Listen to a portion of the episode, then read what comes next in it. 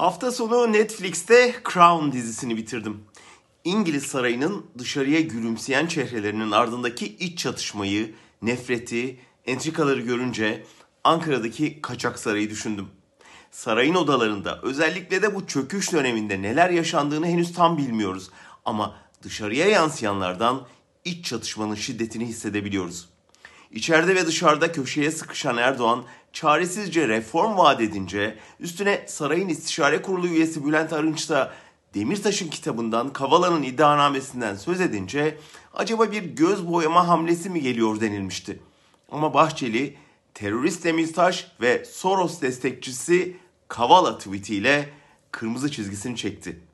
Bu Erdoğan'a aklından bile geçirme mesajıydı. Nitekim o da dün Bahçeli'ye teşekkür ederken Kavala'dan Gezi'nin finansörü diye söz etti.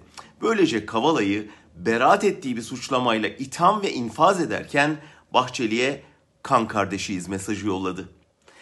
Bahçeli ve giderek polisi, yargısı, mafyasıyla büyük ölçüde onun kontrolüne giren devlet aygıtı saraya göstermelik dahi olsa reform anlamına gelecek adım attırmamakta kararlı.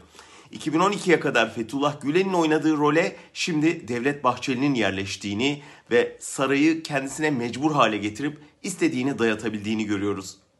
Erdoğan köprüden önceki son çıkışı çoktan kaçırdı. En ufak geri adımında eliyle beslediği kurtlara yem olacağını gördü. Fabrika ayarlarına dönmesi imkansız. Dönüşü olmayan bu yolda maziden kalan ve hala acı söyleyebilen son birkaç dostunu da harcayacak.'' Dünkü konuşmasında asıl önemli olan tam da 2053 vizyonundan söz ederken salondaki heyecansızlığı fark edip eskiden bu salonlar alkışlarla inlerdi demesiydi.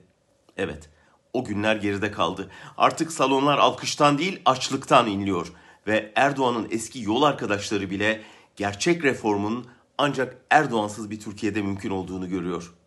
Yarın sarayın iç yüzünü anlatan dizinin senaryo kadrosunda onlar da olacak.